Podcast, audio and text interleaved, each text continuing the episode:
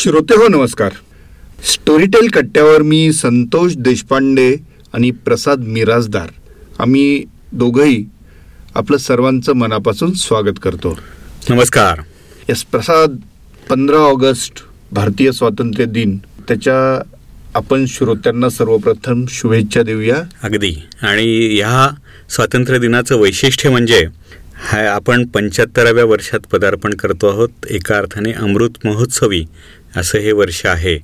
त्याच्यामुळे खरोखरच पंधरा ऑगस्ट एकोणीसशे सत्तेचाळीस हा आपला स्वातंत्र्य दिन साजरा करताना आम्हाला दोघांनाही आणि स्टोरीटेलला खूप आनंद होतो आहे. आणि त्यानिमित्ताने अनेक गोष्टी आपण करतो आहोत. अगदी अगदी. तर पहिल्यांदा आपण त्याच्यापासून सुरुवात करूया की पंधरा ऑगस्ट स्वातंत्र्य दिनाच्या निमित्ताने आपण स्टोरी टेलवर काय करतो आहोत. येस तर त्यातला एक महत्त्वाची गोष्ट म्हणजे आपण एक अप्रतिम पुस्तक हे स्वातंत्र्य दिनाच्या निमित्ताने प्रकाशित केलेलं आहे आणि ते आहे डॉक्टर सदानंद मोरे यांचं लोकमान्य ते महात्मा हे संपूर्ण स्वातंत्र्याची कहाणी सांगणारं अतिशय मोठं मोठा ग्रंथ हा जवळजवळ दोनशे नऊ चॅप्टर्सचा ग्रंथ आहे त्यात. संपूर्ण चिकित्सा आहे भारतीय स्वातंत्र्याचा इतिहास मांडलेला आहे आणि वैचारिक सामाजिक राजकीय अशी संपूर्ण चिकित्सा आहे. तर तो खजिनाच तुम्हाला ऐकायला मिळणार आहे स्टोरी टेलवरती. आणि ही खूप मोठी उपलब्धी आहे.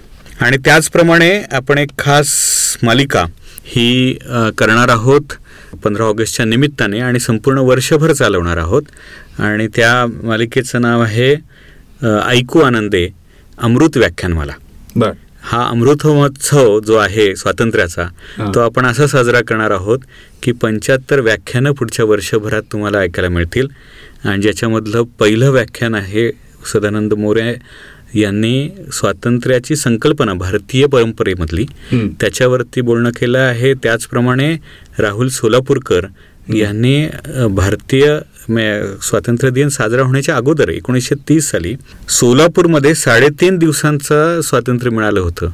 आणि तो भारतीय इतिहास स्वातंत्र्याच्या इतिहासामधला खूप मोठा महत्त्वाचा प्रसंग आहे. ज्याच्यातनं चार हुतात्मे झाले. आणि तो एक विलक्षणच स्वातंत्र्य लढा होता किंवा तेव्हा तिरंगा झळकला होता. आणि ते साडेतीन दिवस सोलापूरने कसं स्वातंत्र्य उपभोगलं.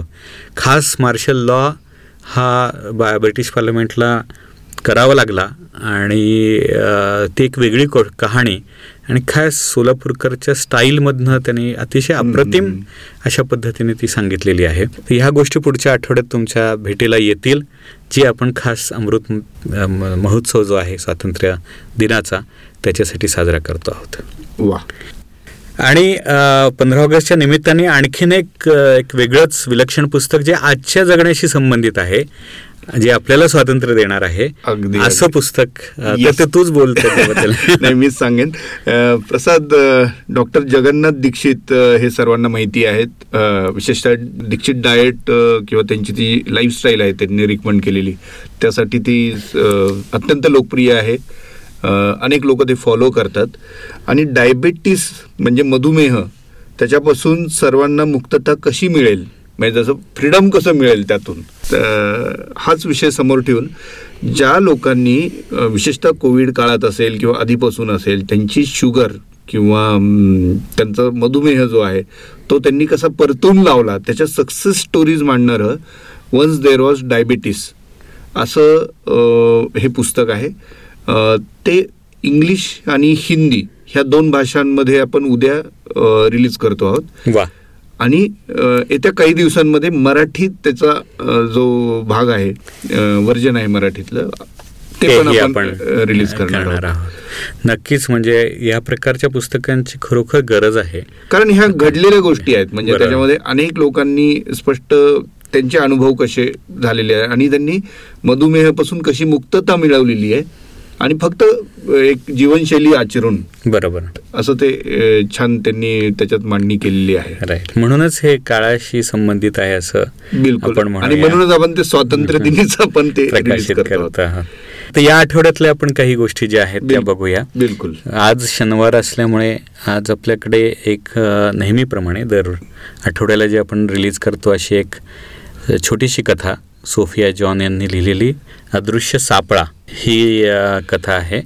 आणि ती एका पत्रकाराची कथा आहे ज्याला काहीतरी गुपित समजलेलं आहे. आणि त्या गुपिताच्या मागे तो त्या सापळ्यात कसा अडकतो. याबद्दलची गोष्ट आहे. मंगेश सातपुते यांनी ती वाचलेली आहे. त्यानंतर रविवारी जे खास सुशी प्रेमी आहेत आपल्याकडे सुहास शिरवळकरांच्या अनेक कादंबऱ्या आहेत. आणि त्यांच्या रहस्यकथा अनेकांना आवडतात. तर यावेळेला स्वप्नील राजशेखर यांनी वाचलेली सुहास शिरवळकरांची आपण सुशी कथा म्हणून एक हे करतोय. तर ज्याचं त्याचं नावाची कथा आहे आणि तीही अशीच एक भन्नाट वेगवान थरार कथा आहे. तर तीही निश्चितपणे ऐकण्यात मजा आहे. सोमवारी आपल्याकडे सोळा ऑगस्टला लहान मुलांसाठी आपण खास काही गोष्टी लिहिल्या ज्या मुलांना चांगल्या सवयी लावाव्यात.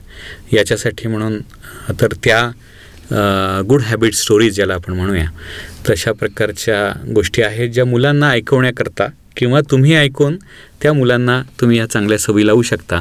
अशा प्रकारच्या छोट्या मुलांच्या गोष्टी आहेत. याशिवाय रहस्य जाल ही एक अतिशय वेगळी कादंबरी. म्हणजे आपल्याकडे जुन्या काळातल्या ज्या कादंबऱ्या आहेत. त्यासुद्धा आपण आणतो आहोत आणि ज्यात हाना आपट्यांच्या कादंबऱ्या आहेत किंवा गोना दातारांच्या कादंबऱ्या आहेत तर त्यासुद्धा आपण जशा पद्धतीने आणतो त्यातलीच ही एक रहस्य जाल ही कादंबरी आहे जी भिकाजी गोपाळ भिडे यांनी पूर्वीच्या काळात लिहिलेली आणि जी अनिरुद्ध दडके यांनी वाचलेली आहे आणि ती अतिशय गूढ अशा प्रकारची कादंबरी आहे.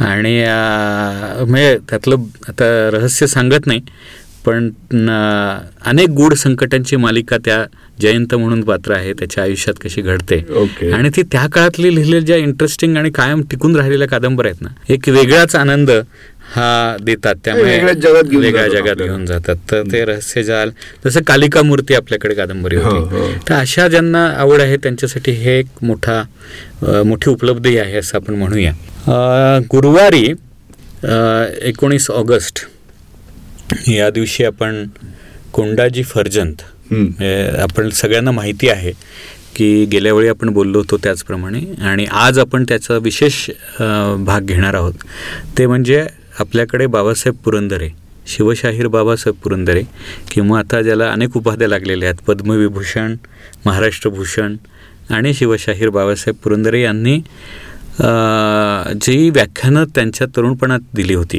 किंवा एकोणीसशे ऐंशी ब्याऐंशीपर्यंत त्यांचा आवाज आणि हे इतकं अप्रतिम होतं की तेव्हा रेकॉर्ड केलेली जी व्याख्यानं आहेत तशी पंधरा व्याख्यानं ही आपल्याकडे शिवचरित्र कथन म्हणून उपलब्ध आहेत. आणि त्या व्यतिरिक्त त्यांनी लिहि केलेले कथाकथन पण उपलब्ध आहे. तर हे खास बाबासाहेबांच्या आवाजातलं कथाकथन हे कोंडाजी फर्जनची गोष्ट ते सांगतायत. आणि ती आपण रिलीज करतो आहोत. तर ही मालिकाच आपण आत्ता रिलीज करतो आहोत खास एका निमित्ताने की बाबासाहेब पुरंदरे हे तेरा तारखेला म्हणजे काल शंभराव्या वर्षात त्यांनी पदार्पण केलं.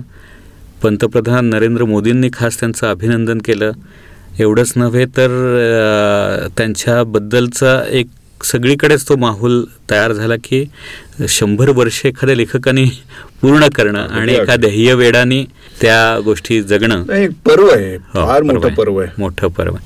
तर अशा बाबासाहेब पुरंदऱ्यांच्या ह्या शताब्दी महोत्सवानिमित्त आपण एक वेगळी गोष्ट आणतो आहोत. आणि जी मी मागच्या वेळी म्हटलं होतं की मी पुढच्या वेळी सांगणार आहे. कारण ती बाबासाहेब पुरंदऱ्यांच्या वाढदिवसाच्या निमित्ताने आपण सांगायची आहे. आणि ती म्हणजे राजा शिवछत्रपती. हा जो त्यांचा ग्रंथ आहे जो अतिशय प्रसिद्ध लोकप्रिय आहे. प्रत्येकाच्या संग्रही असावा असा तो ग्रंथ आहे. हा ग्रंथ बाराशे रुपयाचा ग्रंथ जे लोक सातशे रुपयाला विकत घेतील पुरंदर प्रकाशनकडून त्यांना स्टोरीटेलचे तीन महिन्याचं सबस्क्रिप्शन हे फ्री मिळणार आहे. अरे वा. आणि त्याच्यामुळे ते वाचू पण शकतात शिवचरित्र आणि ऐकू पण शकतात स्टोरी टेलवर शिवचरित्र. असा ऐकण्याचा आणि वाचण्याचा योग देणारी ही जबरदस्त योजना. आपण या निमित्ताने घेऊन येतो आहोत. तर त्याचा सगळ्यांनी जास्तीत जास्त लाभ घ्यावा अशी मी सगळ्यांना विनंती करेन. तर अशा पद्धतीने हा फार इंटरेस्टिंग आठवडा जाणार आहे हे नक्कीच. या व्यतिरिक्त आपण आता शुक्रवारी जर पाहिलं तर आपण नेहमी एक मालिका चालवतो आहे सध्या देव दानव आणि मानव. ज्याचे लेखक संजय सोनवणे आहेत आणि उदय सबनीसांनी ही मालिका वाचली आहे. आणि त्यात या वेळेला जी गोष्ट आहे ती यमकन्याचा विवाह आहे.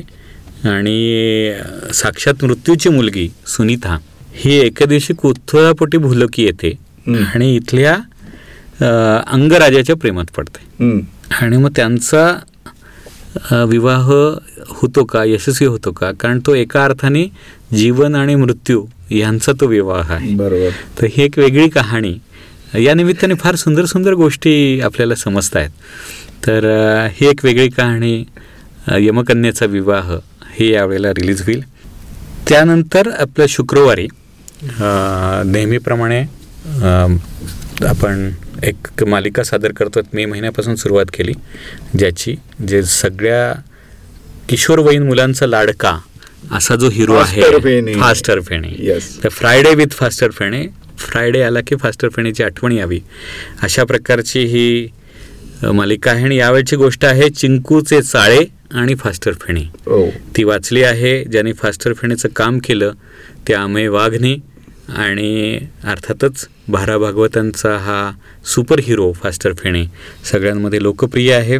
तर अशा पद्धतीने हा आपला पुढचा आठवडा जो आहे तो खूप इंटरेस्टिंग जाणार आहे आणि मला वाटतं सगळ्यांनी तो एन्जॉय करावा. अगदी प्रसाद क्या काही गोष्टी तू इतक्या कमी वेळात सांगितल्यात की प्रत्येक आता आता मला हा पूर्ण एपिसोड परत एकदा ऐकावं लागेल. आणि कानात साठून घ्यायचा प्रयत्न केलाय खरं. पण ह्या सगळ्या ऑफर्स म्हणजे ऑफर्स म्हणजे दोन्ही पद्धतीच्या आहेत. म्हणजे आता तू जी स्कीम सांगितली तो वेगळा विषय आहे. पण त्याचसोबत आपण काय काय देतो आहोत ते भरगतच आहे यावेळेस हो. नक्कीच. नक्कीच. आणि हा खरंच ऑगस्ट महिना आपल्याला खूपच स्पेशल असणार आहे. हो आणि मला खास हा एपिसोड एंड करायचा आहे. तो ज्या यांनी सुरुवात आपण केली की बाबासाहेब पुरंदरे ज्यांचं वाढदिवस आपण साजरा केला आणि विलक्षण घटना ही. शंभर वर्ष एखाद्या लेखकाने पूर्ण करणं. तर त्यांचं आयुष्य कसं गेलं? हा. ते कसे जगले? याच्याबद्दल फार कमी माहिती आहे. बरोबर. तर त्यांचं चरित्र सांगणारं जो ग्रंथ म्हणूया पुस्तक म्हणूया जे डॉक्टर सागर देशपांडे यांनी लिहिलेलं आहे आणि नचिकेत देवस्थळी यांनी वाचलेलं आहे. आणि ते आपण एकोणतीस जुलैला ज्या वेळेला त्यांचा तारखेनुसार वाढदिवस होता. त्या दिवशी ते रिलीज केलं होतं. बरोबर. आणि काल जो झाला तो तिथीनुसार त्यांचा नागपंचमीला वाढदिवस साजरा झाला. तर मला असं वाटतं की आज आपण बाबासाहेब पुरंदरे यांच्याबद्दलची जी उत्सुकता आहे ती संपवूया आणि त्यातली एक झलक Yes. बेल भंडाराची. येस बेल भंडाराचं अख्खं एक प्रकरणच आपण ऐकू. नक्की नक्की ऐकू. तर यानंतर सगळ्यांनी बेल भंडारा ऐका आणि कसं वाटतंय ते Yes. निश्चितपणे सांगा. Yes Bell Bhandara. लेखक डॉक्टर सागर देशपांडे. कथन नचिकेत देवस्थळी. सोन चाफ्याची फुलं. स्थळ सिंहगड. वर्ष एकोणीसशे तीस. पुण्यातील प्लेग नंतरचे दिवस. छोट्या बळवंतरावांचा एक बालहट्टाच पूर्ण झाला होता.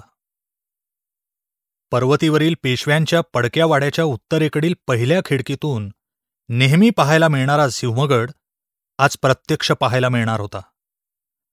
वडिलांनी सांगितलेल्या कथा तानाजी मालुसऱ्यांचा पराक्रम. गड आला पण सिंह गेला.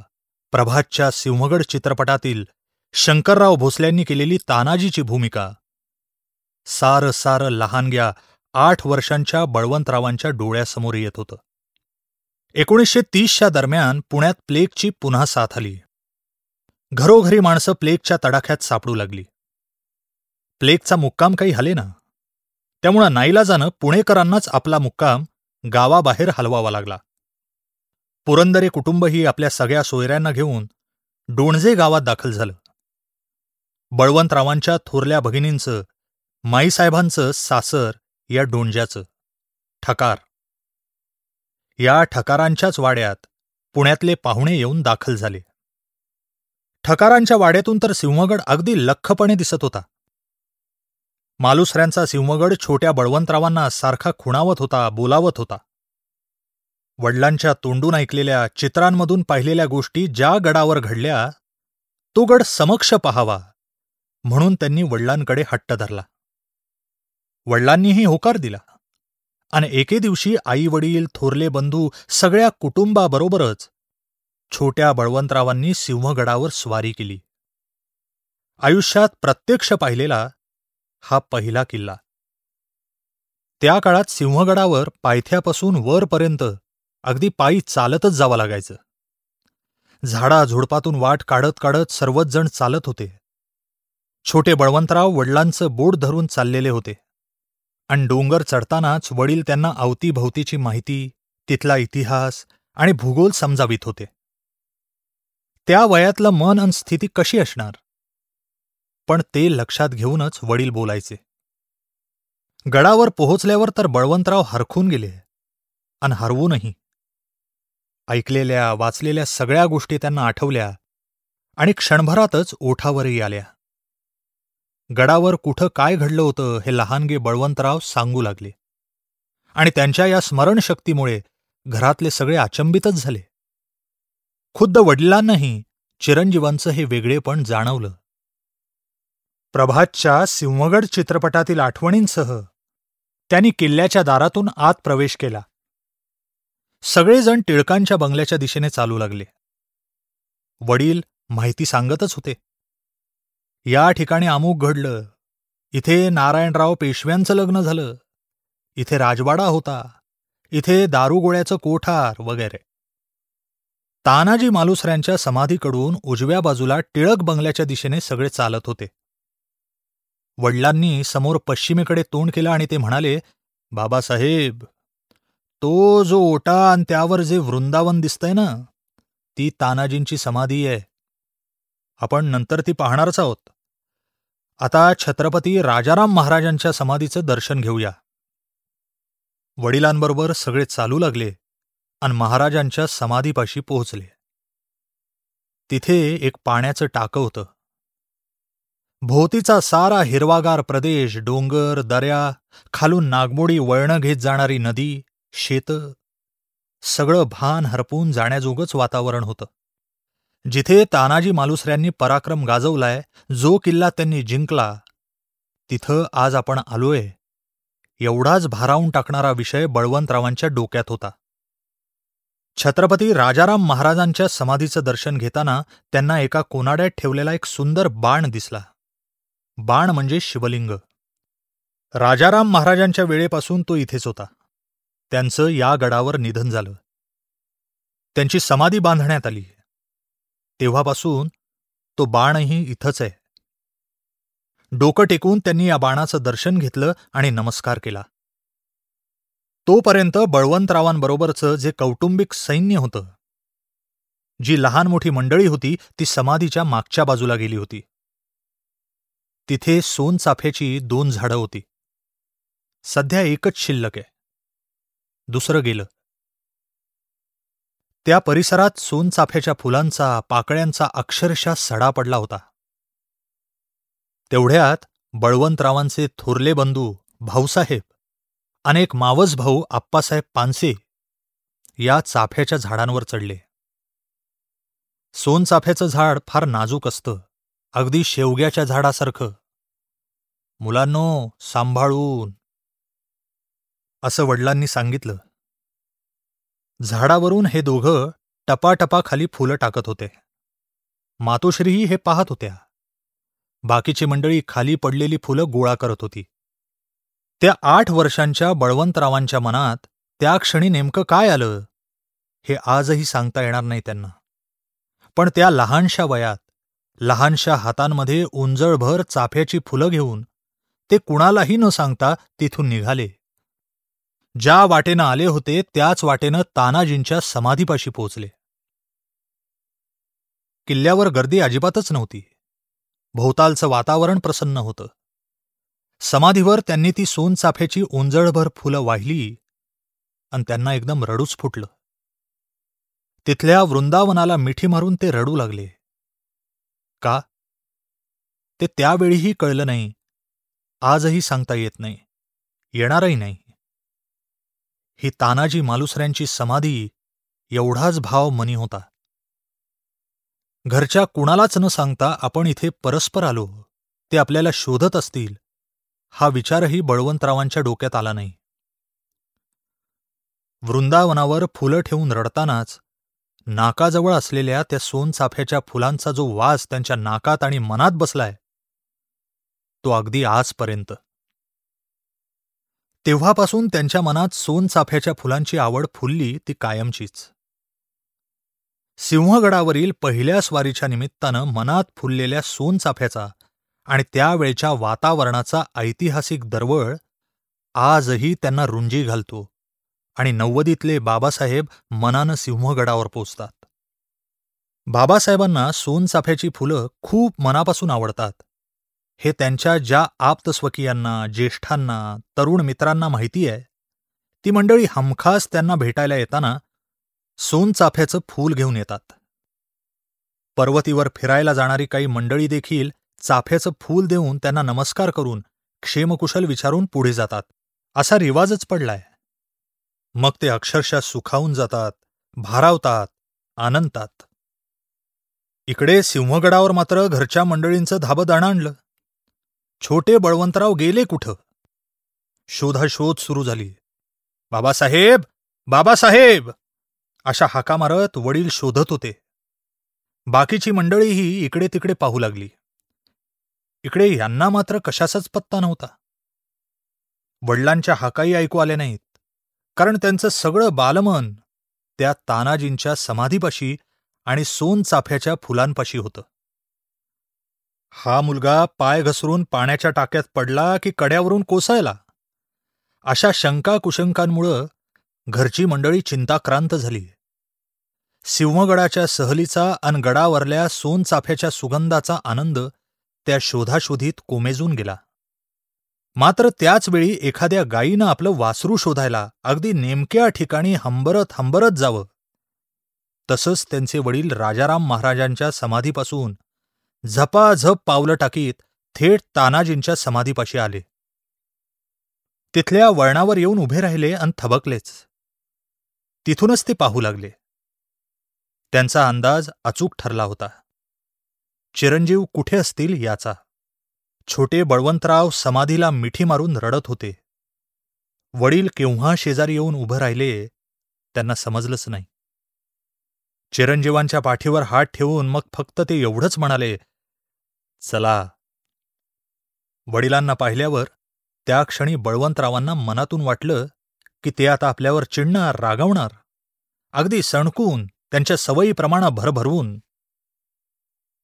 पण ते अजिबात रागावले नाहीत. त्यांना आपल्या चिरंजीवांचं मन त्यांचं वेगळेपण केव्हाच लक्षात आलं होतं. त्यांचं मन वडिलांनी पुरेपूर ओळखलं होतं. अगदी शेवटपर्यंत.